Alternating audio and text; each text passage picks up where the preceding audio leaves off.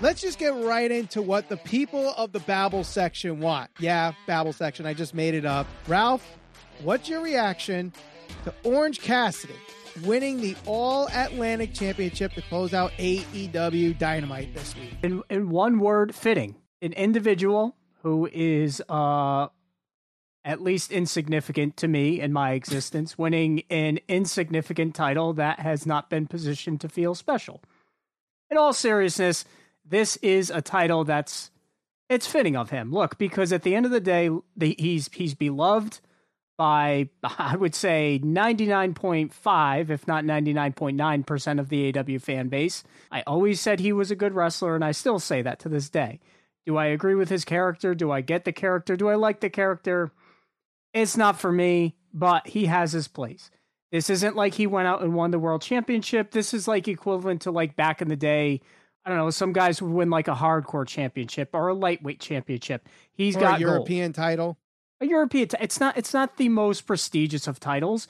It hasn't been made to feel that prestigious. Do I think that Pac is capable of much more? Do I think that I wish that they did more with him? Yeah, because honestly, at the end of the day, much of what people are saying about Orange Cassidy winning his first, I believe, title ever in AEW, his first singles title at the very least, they were saying that about Pac. Everyone was really excited. They were like, oh my God, this guy, he had a ton of potential. He was there from pretty much the start.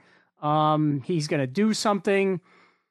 Few title defenses, nothing really memorable that at least I can think of, you know, and now Orange Cassidy will get his opportunity to run with it. So I don't hate it, but I don't have to hate it because I think this is a title that's fitting of where he currently is on the roster. And that's as nice as I'm going to be about it. Well, I thought you were going to really grill into this and feel like, you know, because a lot of people feel like you just hate Orange Cassidy and you're one of the Orange Cassidy haters and just want to just bash him for everything that he does. But I agree with a lot of what you're saying. The All Atlantic Championship has not been positioned well. In fact, how many defenses has Pac had? He had 4 defenses, I believe, including this one that he lost to Orange Cassidy. Only one was on Dynamite, one was on the buy-in with Kip Sabian, and then 2 were on independent promotions across seas that, yeah, they got touched upon on AEW Dynamite, but would you really call this a great first title reign for this championship? Not really. Orange Cassidy, I think, is a very popular wrestler in AEW. A lot of fans love him. I think some people overrate him and try to say he's a main eventer, a top guy. You know, yes, he sells merch. Yes, fans love him. Yes, you know, he had drawn ratings before in previous segments that he was a part of. But you look at 2022, and while there are times where he was injured, so he wasn't on TV during that time, but his stock has dropped since the likes of Bryan Danielson, CM Punk, and many others have come to AEW, Adam Cole as well, and his stock has slowly declined. And this All Atlantic Championship win felt like more they were trying to do something to close out the show in a feel-good moment for a very important AEW Dynamite show, having it be the first international show. There was no build to this. There was no chase for this, really. I mean, yeah, there was some story to it. And we know the rivalry between Orange Cassidy and Pac throughout the years in AEW and their short tenure of being a company. But this could have been even bigger if you had him do a chase with this. There was not really a chase for this title. The title was barely on TV. And I think while it's a great moment, I felt like this was a time where they just made a moment to make a moment. Yeah. And, you know, I guess just to make it equate it to something. I said something very similar about Liv Morgan. When she won the title, I felt like, you know, she definitely has her fan base very much like Orange Cassidy. And honestly, Orange Cassidy probably has a more loyal vocal fan base. He gets a reaction. He sells merch, all of those things. It just felt like there was no build to this. Could they have built it up over the course of the past couple of weeks? Had they actually established this title? Sure, it would have meant more. I mean, when a title means more and, you know, they go on like a long title reign with a bunch of defenses when somebody beats them, I think that now is a much more meaningful win. They do have history, but I would challenge anybody to try and say that, you know, hey, this was building up to a point. Just because they had one match or two matches a long time ago that just so happened to be on a pay-per-view, and then they magically have a rematch like 6 months later, that doesn't mean they built towards this moment. It was convenient for them to do this and have Orange Cassidy win because they had a backstory to it, but they certainly didn't build towards this. I definitely agree. They definitely just kind of had him win for the sake of winning, I think, because, you know, it's newsworthy. He's a big social media guy. Him winning that will probably get shared a bunch all over social media and views and everything else. Mm-hmm. Is it going to mean anything next week? I don't know. I don't even know if Pac won that title, and I think he was on Dynamite once. So granted, I don't know what they intend to do. It was in a title defense against Orange Cassidy, and they did play some of the story from the previous match into this match with the hammer, and I thought there was some good storytelling with that. And the match was good, and Pac sold the hell for Orange Cassidy, and I felt like it was, for the most part, logical. I don't think it was the same as when Orange Cassidy did a beach break on Wardlow with no effort whatsoever. But this, I thought, was a very good match between the two, and they have great chemistry together, and it's one of the better in-ring rivalries in AEW, because when they do have matches, they always, you know, they always deliver. But having a match where Pac cheated, what was that, 2 weeks ago? And then this is the follow-up to it. I like, again, I don't think that's necessarily a build to this championship. Let Orange Cassidy chase it. And who knows, maybe, you know, him defending this title on TV more that kind of negates that whole no chasing it. But we see this in pro wrestling all the time. Baby faces win the title. They get the big moment. And then it's now what? It's not just an AEW thing, although we have seen it with the likes of Wardlow and FTR, but this is Orange Cassidy's time. He's going to get TV time with this title. He's got to get storylines with this title. You can say the rumor of, I know people are speculating, Ethan Page is going to be the one that chases him first or goes after him first. That's a guy that hasn't been on TV a lot, you know? So it would be nice to have a storyline with Orange Cassidy and some character development with him. At the same time, Ethan Page actually get on television and not just cut a promo on why he's never on television. Well, that whole segment, when was that? That had to have been 3 weeks to a month ago, where they had the whole firm in the ring. Everyone declared all the titles they were going to chase. And I correct me if I'm wrong, I don't think that the Ass Boys certainly aren't chasing the tag titles, at least from what we've seen yet. Well, they're going after FTR. There was the storyline with FTR. Are they the tag champions? They are not. I mean, I don't know.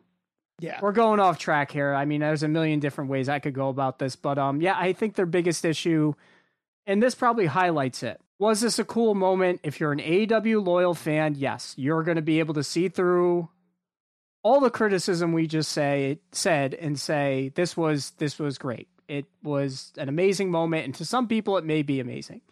Was it logical? I don't know. They certainly didn't build it up. There's probably a little logic. There's a little backstory, but, this kind of exemplifies everything that sometimes we're critical of with AEW. Things mm-hmm. happen. Certain storylines are spotty. Some are very good. We're going to talk about one a little later.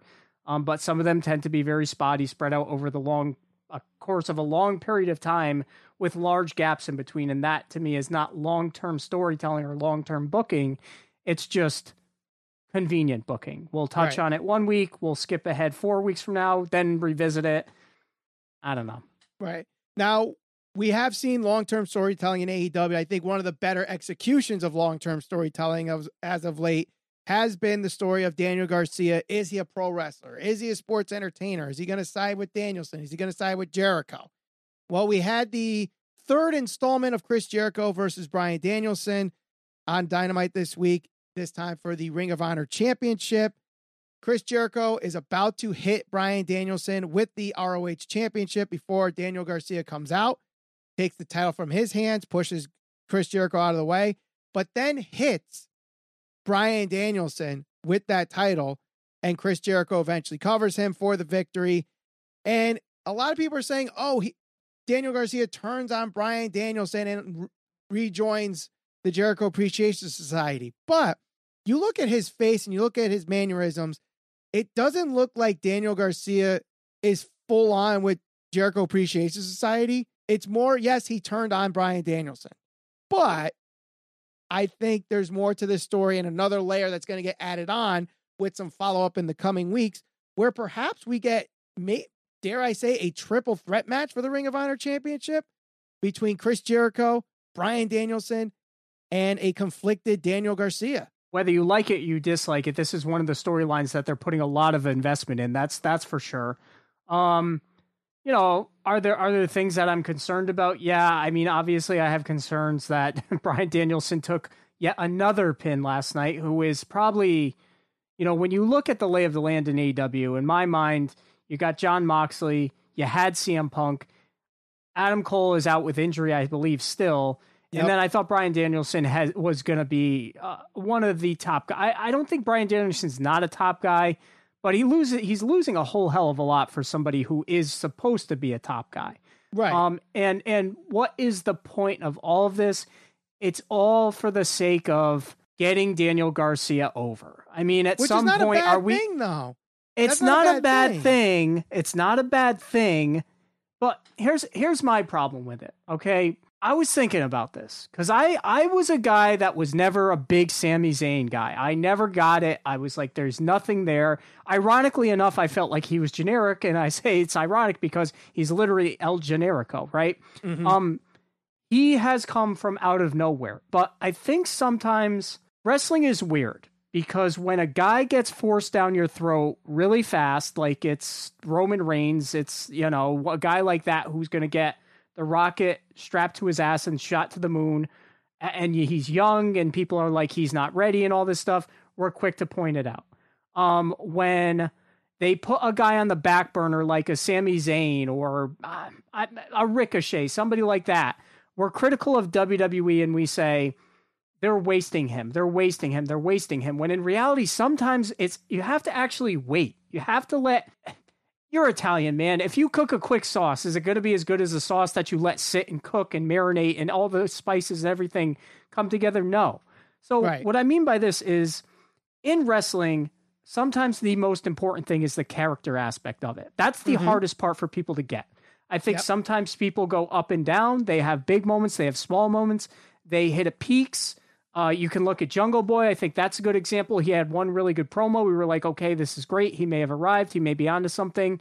He's been kind of on the downturn. MJF is the exact opposite of that.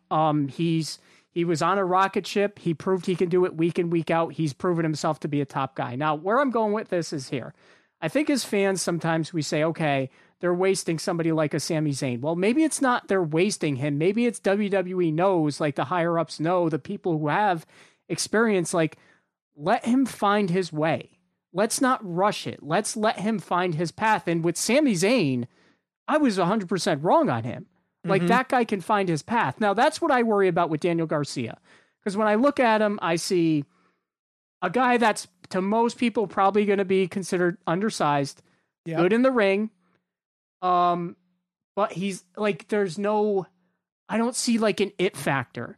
And are they pushing this guy to the moon? Right? Is this all going to be to try and just force Daniel Garcia or even a Wheeler Yuta into a spot that they're not ready for, character-wise? Not saying they can't wrestle, not saying they're not beloved for their work rate, but when it comes time for him to hold that Ring of Honor title, which Tony Khan touched on this in his interview with Ariel Helwani, they're trying to get TV. They need people to, they need a guy to hold that title that they can convince to get them on TV. If Daniel Garcia is going to be that guy, that's going to be either Chris Jericho or a Bryan Danielson, is he going to have that character when it's time to carry that title?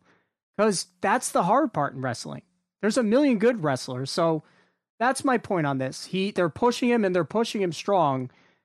Is it going to be worth it at the end of it? And I don't know. I haven't seen a character aspect of Daniel Garcia that makes me look at him and say, that's a guy. I could look at MJF any night and be like, absolutely, without hesitation. You don't see that there's been improvement, though, with the character of Daniel Garcia through this whole thing, though? Because I feel like this whole storyline, you actually have seen him work a character. And this whole conflicted, yes, Bryan Danielson's my hero, but Chris Jericho's my mentor, and he got me TV time and big matches, and I won main events on AEW Dynamite because of the Jericho Appreciation Society. And you could see the conflict in his face. And, you know, his promos, he gets a little bit more confident when he's on the mic now. I've definitely seen that at least in the last, say, 4 to 6 weeks. I will compare it again. I will compare it to Sami Zayn. Okay. Okay. You saw the segment on Raw. Yep. Correct? Yep. Was there anybody else, including Roman Reigns, in that ring during that segment that stood out more so than him? Or was there anything more compelling this week in wrestling? Any segments that left you like remembering this other than Bray Wyatt's return? Or was that probably the thing that you were like, dude, Sammy's got it. Like, there's something there. For WWE, definitely. AEW might talk about the Hangman Page promo. And I do want to talk about that. Okay, so let's draw that comparison then, because we'll go with AEW to AEW comparison, because I know people get upset. Oh, you're comparing WWE. Okay. Hangman Page, that segment, you could walk away from that segment and be like, Hangman Page pulled his weight in that. That's John Moxley, and that's a guy that's known to have good segments and good promos and everything else. But Hangman Page more than delivered in that. And you know what? I walk away from that being like, that's great. Now, with Daniel Garcia playing his part well, the facials, the being distraught, not knowing it, I get it. I'm not saying that it's not a compelling story. I'm not saying I don't get where they're going with it. I'm just saying, like, is it just like the guy in the right spot at the right time? Or is it like him actually the guy that's being the compelling character? Jericho to me is the compelling guy in all of this. He's the storyteller. He's the puppet master. He's the guy that's going to go out and cut the promo that's going to make you want to watch next week and the week after. Mm-hmm. I haven't seen that from Daniel Garcia. I've seen the facials and I've seen all that other stuff that you just talked about. Can Daniel Garcia be that guy? Can he be a Chris Jericho? I don't know. That's my concern with this whole thing. Right. No, I agree with you. I think time will tell on whether or not Garcia can develop a character that people can gravitate towards and be, I don't want to say Jericho level, because Jericho is a guy that has changed his character so many times and just adapts with the times. And when it comes to reinventing himself, he really is the GOAT, you know? So I don't know if Garcia ever gets to that level. But isn't that the point? Isn't that enough right there to tell you, like, for the amount of investment that you're putting in this storyline, if you're Tony Khan and you have the slightest bit of doubt or you're unsure that he can't do what Chris Jericho can do, is it worth it right now to have this guy on TV weekly and maybe the most prominent? The problem is you have Chris Jericho in that storyline. And like I said, can reinvent himself and his character time and time and time again. That even if you have, like, say, a CM Punk or a John Moxley in the storyline, he's still the focal point in the storyline. Yeah, regardless. I agree. Yeah. So I think it's kind of unfair to say by having Garcia never getting to that level that you have your doubts of him at getting to that level at some point. You know what I'm saying? I just feel like you need a little patience. I've seen the improvements, and I think this probably is one of, if not the most compelling storyline in AEW right now. You did bring up the Hangman Page and John Moxley saying, or I brought it up, but I did want to touch on this a little bit. It wasn't originally in our script, our rundown, but I definitely want to touch on this because it was a very, very good promo from Hangman Page. And as you said, he lifted his own weight in this segment, made you care. In fact, I actually have a clip of the promo in case everybody missed it. So here it is. I'm a man. I'm 40. That used to be my when I got a text message. Yeah, that's a kid. Come after me. Yep. So it's garbage. So he's cutting this very passionate promo, where even medications aren't working. He's so out of it right now because his friends are gone and they're slowly leaving from Dark Order. Then you have his old friends just disappearing in the Elite, and he gets beat down, choked out, whatever the case may be, but he keeps coming back and he punches himself in the face and calls himself a man because that's what he does. He's Hangman Page. He's going to come back no matter what. And you could see a moment after he punches himself like 4 or 5 times, and you could see the welt just growing on his forehead immediately.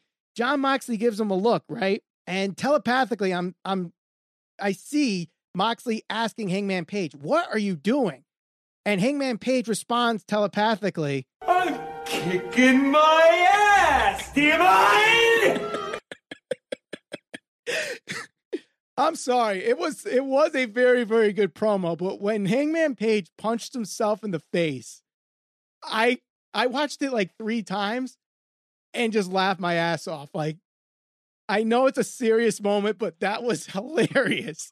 Just seeing him punch himself in the face. I mean, but it was a good segment, but I will say it was kind of ruined by the fact that MJF was watching this whole thing from the press box. The crowd was watching him, and the crowd was chanting MJF. And as soon as I heard the MJF chant, I'm like, it's ruined. This was probably intended to get everyone behind Hangman, and everyone's just focused on MJF. So dude, they want MJF. I said this, what was this, 3 or 4 weeks? They want him to be a babyface so bad, and they're teasing it. Mm-hmm. I think MJF is doing a really good job at kind of not really picking a lane just yet, so to speak. But yeah, no, I definitely, the presence of MJF definitely took the fans out of this. It took I wouldn't say it ruined it. I thought Hangman did a great job. I thought Moxley did a good job. I thought, I never really understood when people said that Hangman Page was not a compelling champion. Could he have had better feuds? Yes, but I don't think that's at the fault of him. I think just that's Tony Khan's the guy that books whoever he faces. Like, correct. Hangman's the guy that goes out there and just makes the best of the moment like he does here. So I never really understood why people said he didn't have a great title run or he's not championship material, because I mean, I've always liked him. Right. The problem, this segment, like you said, very good. Like you said, the problem was Tony Khan wasn't pushing him as the AEW World Champion to be the face of AEW. And when you do that, regardless of the promotion, we've seen this time and time again with WWE too, where a guy wins the top championship, but he's not really the top guy. The reign kind of, the reign doesn't feel as strong. That's what we got here with Hangman Page in his first title reign. That can easily be fixed with a strong chase and him winning the title. I think that Moxley wins in Cincinnati next Tuesday. Yeah. And then MJF cashes in and beats Moxley to set up that match at Full Gear. But in the meantime, Hangman Page starts the chase for after Full Gear and perhaps wins it at Revolution against MJF. That's where I think that's going. So as hilarious as I find Hangman Page punching himself in the face, this was a good segment ruined by MJF, unfortunately. But ruined? You think I'm harsh. Ruined? You think he ruined the segment? I think he took away from the importance of it. Well, feel bad for Hangman. That kind of ruins it, because the goal of that segment, at least how I see it, maybe I'm wrong. Maybe the goal was to get MJF cheered or whatever. But the goal of that segment was to get people invested in Hangman Page versus John Moxley, and people getting behind John Moxley or behind Hangman Page to beat John Moxley. But instead, they're skipping the match and waiting for MJF to cash in after the match is over. I thought the point of the segment was for Hangman Page to make a proclamation that he's a man. Doesn't matter, because the fans are watching MJF eat popcorn, watching them talk about why Hangman Page is a man. This was a very newsworthy episode of AEW Dynamite, with some debuts and some returns. We find out that on the opening segment of the show that Renee Paquette, formerly Renee Young in WWE, has signed with AEW and got a big ovation in front of the Toronto crowd, hometown crowd.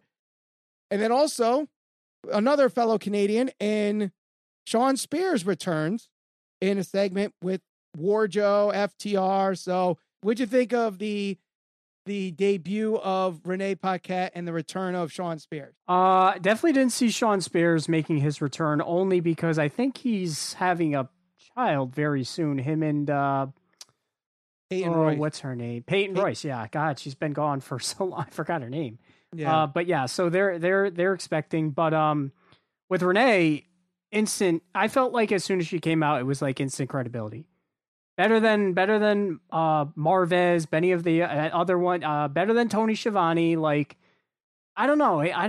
I couldn't put my finger on it. Just felt like, maybe it's because she looked smoking, but that could be it. But sorry, Moxley. I don't know. She does look better with the long hair, I will say. But I was never really a huge fan of hers. But no, she was great last night. So yeah, that wasn't the only return we got this week in pro wrestling, Ralph. We got a couple returns in WWE. Obviously, the big one, Bray Wyatt at Extreme Rules. We got the return of Brock Lesnar on WWE Raw attacking Bobby Lashley. And also the return of the Good Brothers in WWE. So, obviously, Bray Wyatt was the biggest return. Got the biggest pop. Some are even calling it the one of, if not the best return in WWE history. But outside of that one, which return were you more surprised about, more excited for, and thought was better executed between the Good Brothers and Brock Lesnar? Oh, come on. Well, I'll say this much. Good Brothers, are they officially signed, or is this a Forbidden Door type scenario? That, I don't know. Because that would be very interesting, because Carl Anderson has a very high-profiled match coming up, does he not, with, is it Tingaleo, whatever, Tingaleo. So he's defending the Never Openweight Championship against Hikuleo, November 5th, I believe, is the show. Okay. For New Japan Pro Wrestling. So he could just be dropping the title and then they're full-time WWE, or he holds on to that title, maybe even goes to Wrestle Kingdom, and maybe you're right, and this is a Forbidden Door opportunity with WWE and New Japan Pro Wrestling. That's kind of what I'm thinking. Like, maybe this is just for AJ and the Good Brothers to go against the Judgment Day, and then they'll be gone after that. I don't know. Mm-hmm. I was never huge fans of them. I do think it's cool. Look, it doesn't matter who it is. And nobody's going to admit this, but returns, debuts, it's going to get a reaction no matter what. It doesn't matter who it is. So yep. They got a big pop initially, even though they really didn't do a whole lot when they were there in their first run. I know a lot of people are huge fans of them. It was for a cool moment. But honestly, you can't compare them to Brock. Brock is Brock. So having him come out, especially in New York, it's always fun. Do you believe... And it was Cowboy Brock. Right. Do you believe the report that the reason Brock Lesnar came back was as a make-good because Bray Wyatt wasn't going to be on that Raw? I didn't see that report. I also wouldn't believe that because of the... I remember reading a couple... maybe a few weeks ago that Brock was going to go against Bobby Lashley in Saudi Arabia. So, mm-hmm. And obviously I don't know. That seems like the reason he returned, right? He attacks Bobby Lashley. Bobby Lashley then drops the United States Championship minutes later to Seth Rollins, who becomes now the second ever two-time Grand Slam champion in WWE history. Obviously the first being The Miz. Seth Rollins wins the United States Championship in a match against Bobby Lashley. And this is a feel-good moment for a lot of Seth Rollins fans because this is the first title he's held in nearly 1,000 days.